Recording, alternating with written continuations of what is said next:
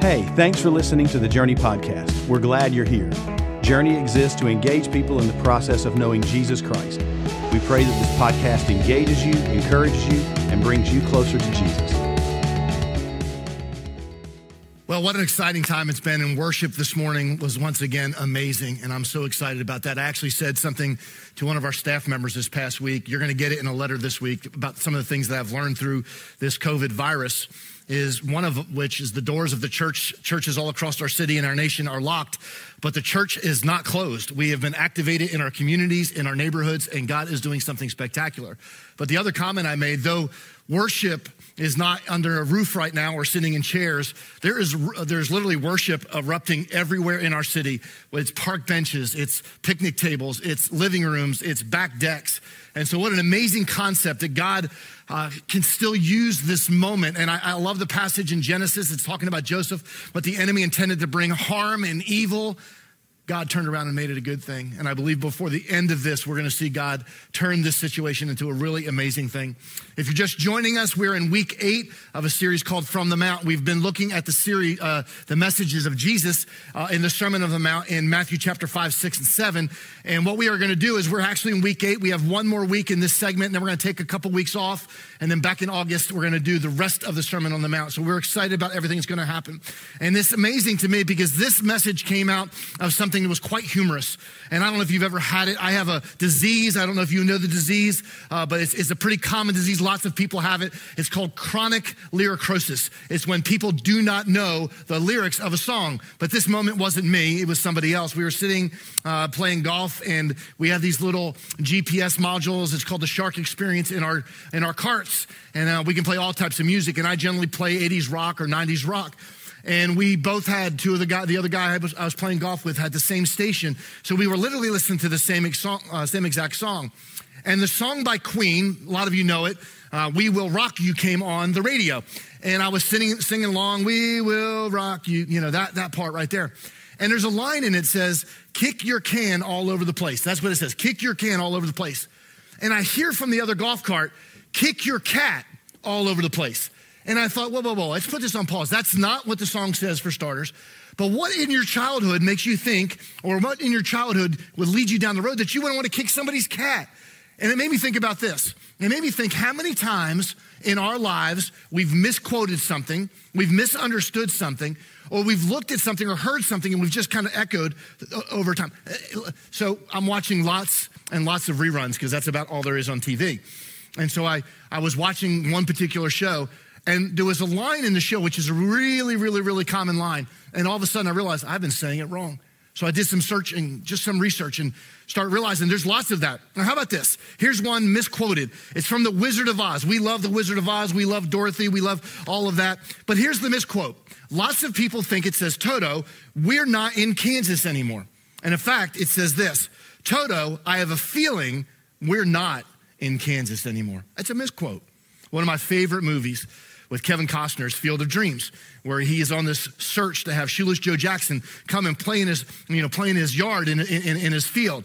And here's the quote. We've all said it. Church builders have said it. People, teachers have said it. You know, people that are building build, big buildings, they said, if you build it, they will come. That's not what he says, though. He says, if you build it, he will come, meaning Shoeless Joe Jackson. Um, maybe you're a little bit older and you remember the Disney stuff. Snow White and the Seven Dwarfs. It was one of those classic moments where, you know, she's looking in the mirror and we think she says, Mirror, mirror on the wall, who is the fairest of them all? And actually, what she says is, Magic mirror on the wall, who is the fairest one of all? How about Apollo 13? You remember Apollo 13, the movie? And it was one of those quotes that says, Houston, we have a problem. In fact, that's not what was said. It's, ah, Houston, we've had a problem. Wow. And one of my favorites, you've seen it, Dirty Harry. If you've never seen Dirty Harry, the biggest gun in showbiz history. And a lot of people say and think that Clint Eastwood says, Do you feel lucky, punk? But that's not what he says. He says, You've got to ask yourself one question Do I feel lucky? Well, do you, punk? That's exactly what he says. And probably the most epic, the most overused, misquoted from all the movies in the course of history comes literally from the movie Star Wars. And Luke, most people, you know, Luke, I am, Luke, I am your father. That's not what he said. He says, No, I am your father. Well, maybe think about stuff in the Bible. You know, a lot of things in the Bible are misquoted or misunderstood. As a matter of fact, what we're going to look at today is, but it's like this lots of people think that there's a phrase in the Bible that says, cleanliness is next to godliness. It's nowhere in the Bible. How many times have you heard this one? The, that, that, that money is the root of all evil. It comes directly from 1 Timothy chapter 6. No, it does not. It actually says the love of money is the root of many evils. That be, because the way we look at materialism and, and money, that's what it is. And so we look at the Bible and we see all these misquotes. And I'm here to tell you today, if you're watching us, we're about to read through probably the most misquoted, misunderstood group of, uh, of passages in the entire Bible. And it's right dab in the middle of this thing called Sermon on the Mount. So I'm going to turn to Matthew chapter 5, verse 38. Let's just start. Let's read this through. These are going to be really familiar to a lot of us. There's lots of big phrases in here that we've heard before. You have heard that it was said, an eye for an eye and a tooth for a tooth. We, we quote that all the time, don't we, when we, we're trying to get back at somebody. And then it says in verse 39, but I say to you, do not resist the one who is evil, but if anyone slaps you on the right cheek, what do you do? You turn, you give him the left cheek, right? Verse 40. And if anyone would sue you and take your tunic, which is an outer shirt, or a uh, shirt, we're going to talk about that in a minute, and let them have your cloak as well. Verse 41. And if anyone forces you to go one mile, you go two miles with them. Verse 42 Give to the one who begs from you, and do not refuse the one who would borrow from you. Then it goes on to say, You have, right, you have heard that it was said, You shall love your neighbor and hate your enemy. But I say to you, love your enemies. Remember who he's talking to. He's talking about the scribes and Pharisees. And he says, Unless your righteousness surpasses them, unless you're a little bit more than them, listen, you're not going to, there's judgment that's going to happen. And he's talking about the difference between religion and relationship with a living God. So he says, But I say to you, love your enemies and pray for those who persecute you, so that you may, wow, you want to talk about tough one, so that you may be the sons of your Father who is in heaven. For he makes his sun rise on the evil and on the good, and he sends rain on the just and the unjust. For, watch this, for if you love those who love you, what reward do you have? Do not even the tax collectors do the same? And he says this, and if you greet only your brothers, what more are you doing than others? Do not even, do not even the Gentiles do the same. Therefore, wow, this is one of those statements. Therefore, therefore, you must be perfect as your heavenly Father is perfect. What he's talking about, what, what, what's going on here? He's literally telling them something that was going on back then that I believe is going on today. There's this uh, amazing thing that's happening that's not, you know, it's not, it's not deleted by time. And it's this idea when somebody does you wrong, it's the gist of it. When somebody does you wrong, when somebody takes advantage of you or bullies you or does something, Facebook messages, you know, put, put, put, put messages on about how bad you are. We want to, just like back a couple thousand years ago, we want to get even. We want to be vindicated. We want to make sure people hear our side of the story. And Jesus is saying, no, no, no, no, that's not the way it works. And so, what I'd like to do over the next couple minutes is I want to take these passages that I think are misunderstood and misquoted, and I want to give us an idea based on times and cultures and customs of what Jesus is really saying. And so, here's the first thing I need, we need to get this one. And it's a truth that all of us, every one of us, regardless if you've been a believer for an hour or, you know, you, since you were 10 years old and you're in your 80s, we need to lean into this truth. You don't always, I don't always need to respond when people come against me when people have evil ideas about me, when people have evil things to say about me, I don't have to respond. I don't have to correct. I don't have to, I don't have to guard myself. I've had several situations over the last several years where people have said certain things. And people are like, aren't you going to defend yourself? And I remember my dad telling me something when I was little. He said, the person that talks the most, the person that says the most is generally wrong. He said, you're better off just keeping your mouth shut and letting the truth come out. listen to what Jesus says in verse 39. We just read it. He said, But I say to you, do not resist the one who is evil. But if anyone slaps you on the right cheek, turn to him the other also. It almost feels like Jesus is saying it's okay, somehow or another, to have physical violence with people. And if, if people uh, have physical violence against you, that you're supposed to turn. That's not what he's saying at all. As a matter of fact, what he's saying, according to the law, there was this moment in time, and I want you to think about this. He says, if somebody, right hand, right, right, right hand, if, if, if, somebody if somebody hits right cheek, so in order for that to happen, you have to be hit from the back of the hand. In, in the Jewish culture, being hit with the back of the hand on that side of the face was doubly insulting. It was, it was one of the lowest forms of insult that you can possibly have. And Jesus saying, if that happens, you let them come into the other one.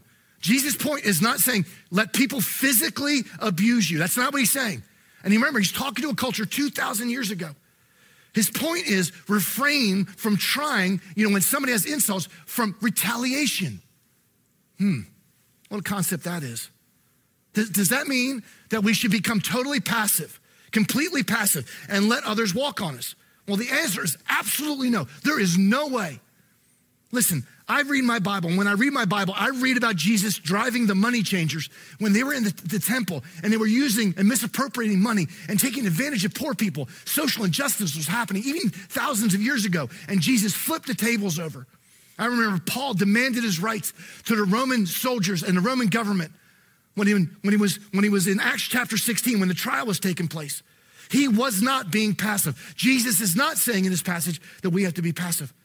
And when Jesus and Paul encouraged us to expose, even Ephesians says, have no fellowship with the rightful, uh, the, the unfruitful works of darkness, but rather uncover them. Uncover them. That's not passive. In the context of Matthew chapter 5, the word resist literally means don't retaliate. He's talking about revenge. Jesus isn't telling us to be weak and passive, he's telling us not to be vindictive. And this past week, in my my emails have been blowing up. My Facebook messenger's been blowing up. We saw something that had been covered up since the middle of February when the young man that was murdered or was murdered down in Brunswick, Georgia. Now, I know there's all kinds of sides of the story, and I know all kinds of truths are coming out or half truths are coming out. And I'm sitting there thinking through this. To my eyes, it literally looks like an innocent person was gunned down out of the back of a truck. Yesterday, I had a conversation with one of my black pastor friends, and he asked me if I would attach my name to a letter that he's writing. And I was like, let me read the letter. And then I was like, absolutely. Because you want to know the truth? And I know some of you may disagree with this. My, my black pastor friend agreed with me. It wasn't just the fact that it was an African American young man that was murdered, it was the fact that a human being was murdered. That's wrong. We've got to stand up for that. Jesus doesn't want us to sit back. He doesn't, do, we just sit back and do, no, he wants us to be involved. Love your neighbor, the Bible says, as yourself. He wants us to be involved. He wants us to be socially um, interactive. Is it right that we want justice? Absolutely. Is it right that, that, that this situation should open our eyes and it should make us angry? Absolutely. But listen to me. But revenge and retaliation is not the answer. Think about a time where maybe that wrong took you down to a place that was dark. I can tell you this from person, personal experience it never does any good to seek revenge or retaliation. It's never one time made me feel better. I've never sent that Facebook message or that email or that text message and it made me feel better. It's never been the conduit for a resolution of the problem. And the biggest one, it never takes away the hurt. You want a life lesson today? You want something deep? Here's a lesson I've learned. The longer that I hold on to the idea of retaliation, the more it hurts me. That, not that person, because that person probably doesn't even know it. Not that group, not that person that said something. I remember, and all we can really watch right now, and I'm going to say this is all we can really watch is reruns. If you're watching this a couple years from now, you probably forget that we were in this virus that shut everything down. There's no movies being made, there's no TV shows being made, there's no live sports. And so I'm watching reruns of everything. I watched a rerun of Shuffleboard, but I was watching some on the Golf Channel, and they were replaying all the Masters a couple weeks ago. And I was reminded of 1997. It was the first time that Tiger Woods, Tiger Woods, a young African American man, won the Masters. And right after it was all said and done, Fuzzy Zoeller, another golfer that was playing there, another Masters champion, came out and said some huge racial, racial remarks. And he kept calling him boy and boy and boy. And then he finally said, Well, as long as we don't have fried chicken and collards, insinuating that that's the only thing that African Americans eat. Man, people went crazy. It was one of the darkest moments of Masters history. And Tiger Woods, young man, this is what he said way more mature beyond his years. He said, We all make mistakes, and it's time to move on. We all make mistakes, and it's time to move on. Well, what if we took that advice into the areas of our lives? I love the way Proverbs 12, 16 challenges us.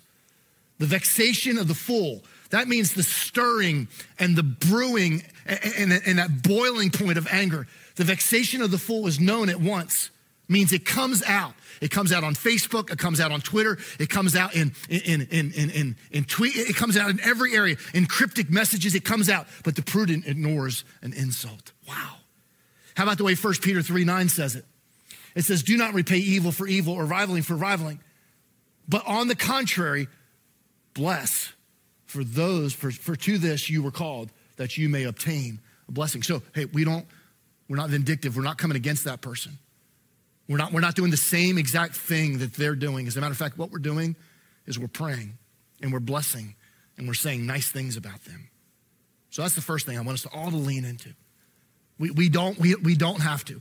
We, we, don't, we can be bigger. We don't always need to respond. The second key thing I want us to lean into is do everything you can to make things right when you're wrong or you're wronging somebody. Do everything you, you possibly can. Verse 40, I love this. It's really getting, verse 40 says this, and if anyone would sue you and take your tunic, so it's your shirt, a tunic is shirt, right? And let them have your cloak as well. The cloak was the outer garment. Okay, so let them have your cloak as well. Now, let me give you some background. If you were making an agreement with somebody in 2000 or some 2000 years ago, you would swear or that it would be collateral. I would give you my, my shirt as collateral. Now, here's the deal I could also give up the ante and I could give you my cloak.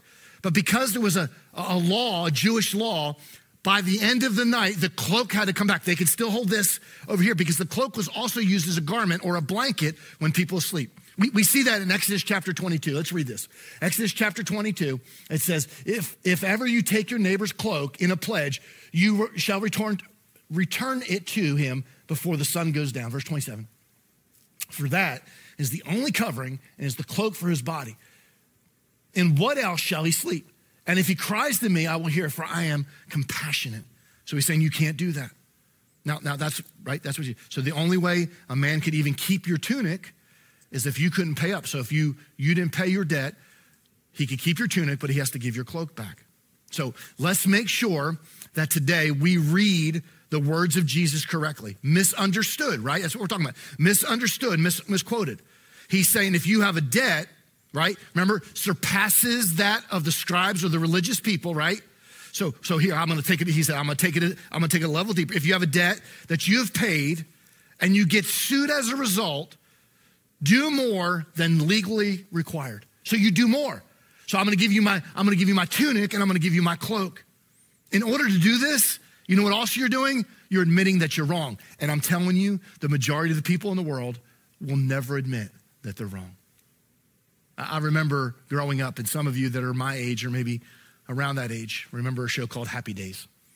And there was a character, Arthur Fonzarelli. And Fonzarelli could never admit he was wrong. And anytime he was confronted about being wrong, he would stutter. He would go, I was. That's the way a lot of us are. And what Jesus is saying is when you admit you're wrong, admit you're wrong, and you repay with more. Think through this for a second. Think through the people who may have something against you. Maybe it's a situation of money. And maybe legally you got out of it. Maybe legally you went you went bankrupt. And you have legally, you have legally, you have no, no you don't have to do anything. I believe spiritually you do, though. I believe Jesus is saying we have to make things right and then some. Maybe you said something about somebody. Maybe, maybe you did something to somebody. Maybe, maybe, maybe it wasn't, you know, everybody's patting you on the back and high fiving. I don't think Jesus is high fiving you. Uh, Jesus is saying, get it right and then some. Maybe you took, and this happens a lot, right, in the world we live in. Maybe you took credit for something at work.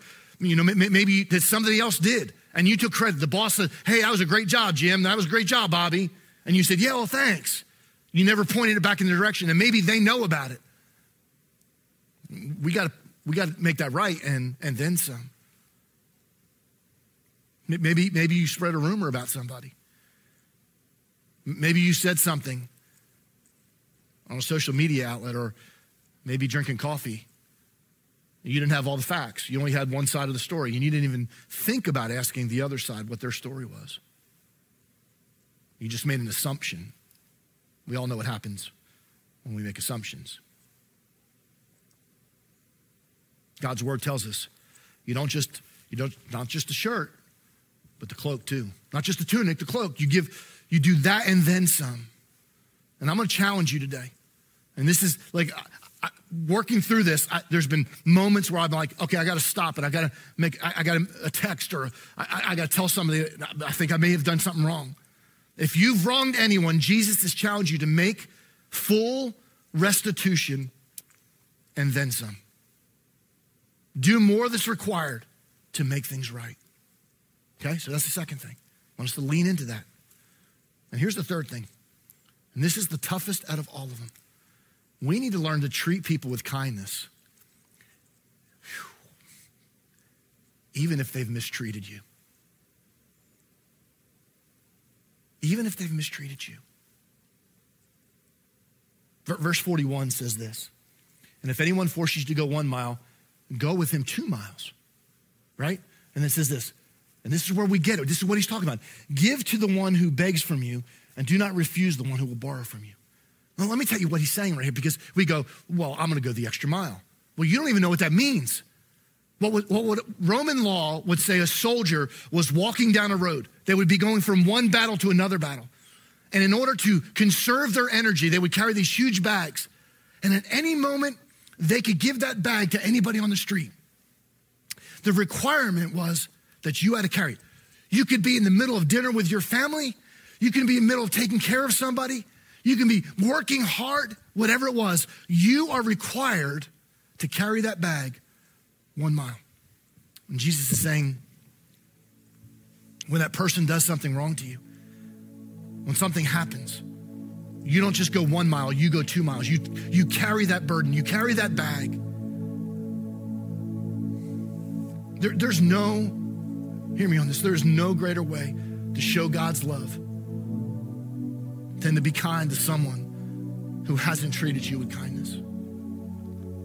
I was reading about Patrick Greene, and it may be a name you recognize. Patrick Greene is an activist, atheist, that was at the root of a lot of the nativity scenes coming out of off of courthouses and, and, and places, government places. And Greene, uh, it was Henderson County, Texas.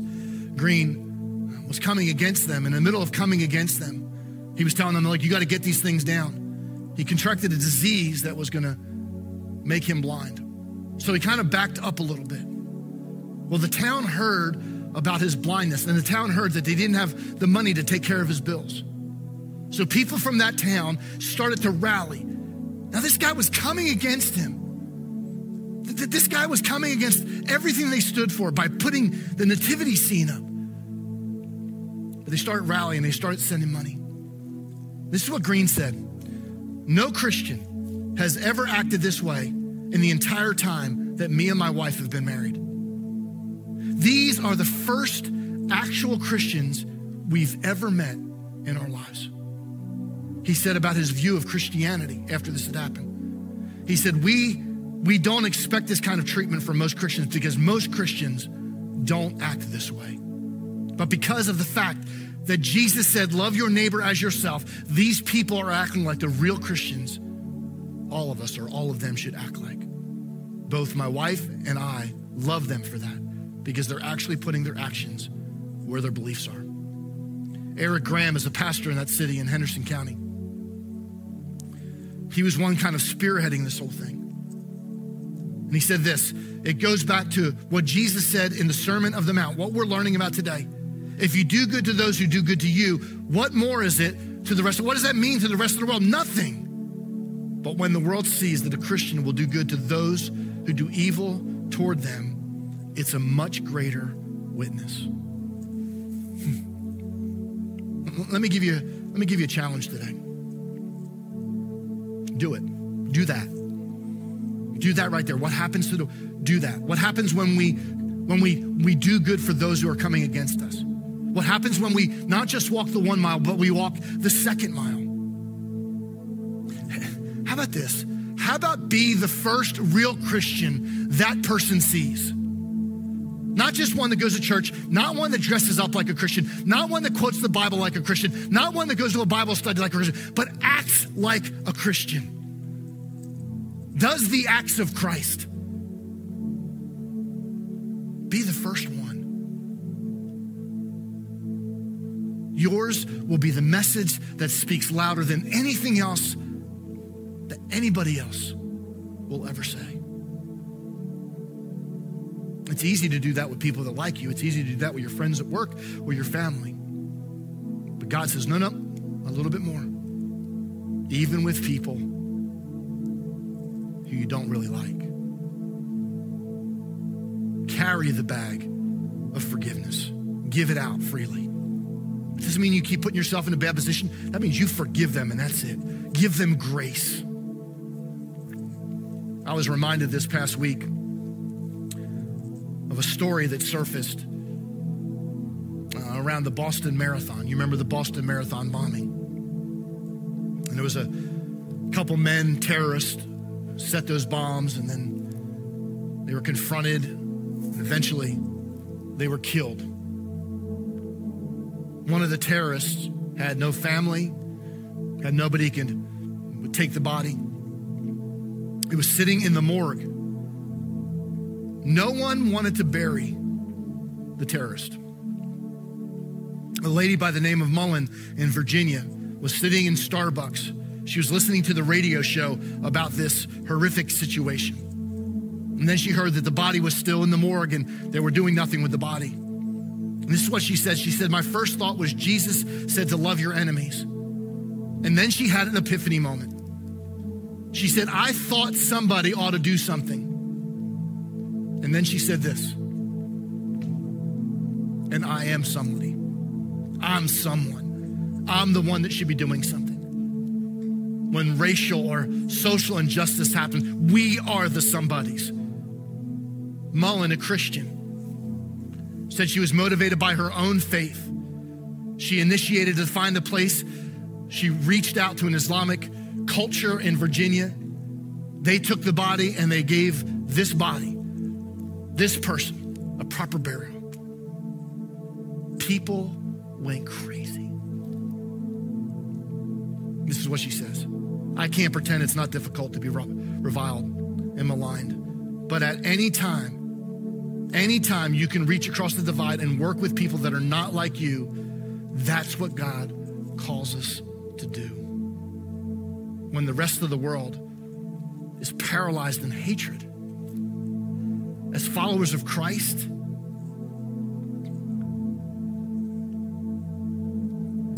Jesus is calling us to demonstrate love and forgiveness.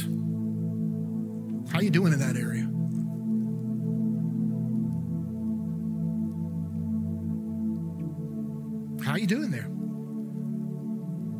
I can guarantee you some of us are going, why? I don't understand. You haven't told me the why yet. Let me tell you why. Jesus is telling us to be generous to those who don't deserve it because that was us. We didn't deserve grace. We don't deserve grace. That's why we talk about the hero of heaven. That's why we talk about how important the gospel is. Verse 43 says this You have heard that it was said, You shall love your neighbor and hate your enemy. Verse 44, but I say to you, love your enemies and pray for those who persecute you. And then it says, so that you may be sons of your father. So we may be adopt, we may be, we may be like our dad who is in heaven. For he makes his sun rise on the evil and on the good and sends rain on the just and the unjust. I want you to drop down to verse 48 because this is really, really powerful. You therefore must be perfect as your heavenly father is perfect.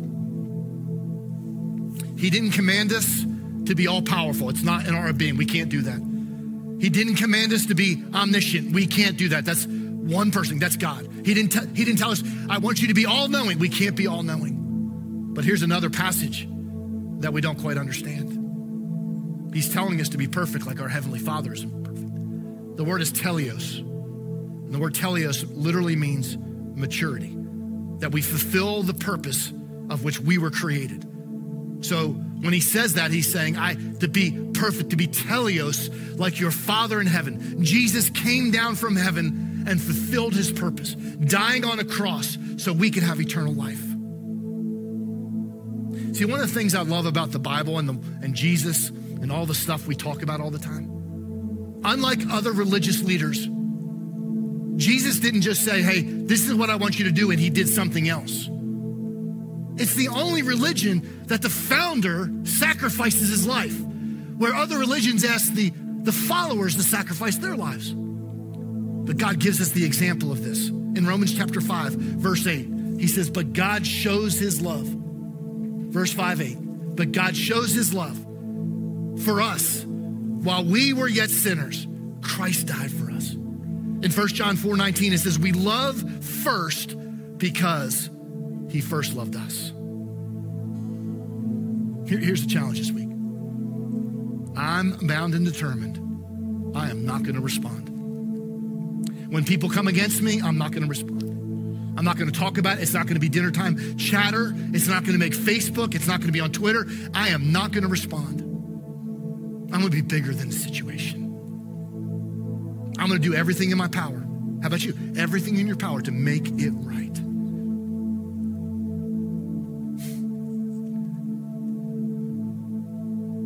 And I'm going to extend kindness to people around me, even those, even those who have mistreated me.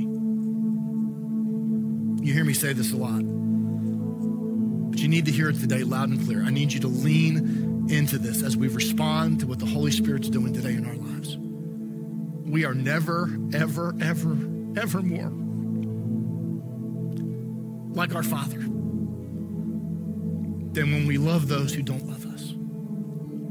When we don't respond, they'll have every reason to. When we try to make things right, we're never more like our Father. See, that's how you become perfect. That's how you become like your Heavenly Father. That's how you become teleios, fully mature. So think about that today. How are you doing in that area? What's your action directly following this message? What do you need to do directly following this? Some of us today are going to respond by literally making a move towards somebody. For a lot of us, that first move where we have to make things right is with the Heavenly Father. Maybe you've pushed back against Him while He's been offering forgiveness the whole time. You've been pushing back. And today's the day you go, you know something, I'm leaning into that. I'm going to lean into, I'm going to lean into the Savior today. That's the start of being more like our Heavenly Father. Let's pray together today. Jesus, right now in this moment, while there's so many circumstances, whether it's racial, social, economical, political, there's so many things that are polarizing, that are literally pushing us from one side to the other. Revenge and retaliation seems to be common practice. And one pop, thing's been popping up in my mind all week long. What if, what if, what if, what if your followers were different? And what if the world saw your follow, followers as different? What, what, what if instead of retaliation and revenge and being vindictive, what if we offer forgiveness and grace? That's right. That's what you did with us. And that's what we should do with the world we live in. So, Heavenly Father, let that sink in today. That I was far from you, I was your enemy. There was a time in my life when I was your enemy, and you loved me anyway.